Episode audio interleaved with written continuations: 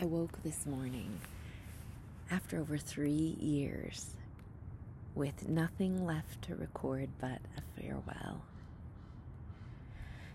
It has been so sweet to walk through scripture with you,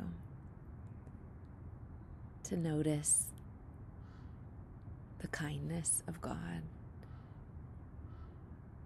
running like a shimmering thread through Old and New Testament, to notice the vulnerability of God to extend himself with the desire for relationship, to admit the pain of being rejected,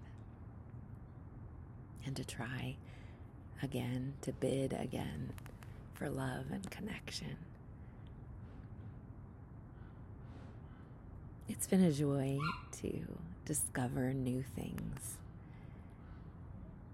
as I always do when I return to scripture in a different place, in a different frame of mind, with different experiences.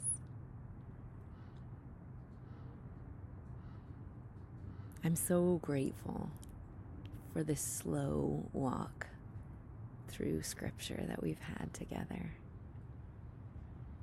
And my deepest longing and prayer is that we would all attain that maturity in Christ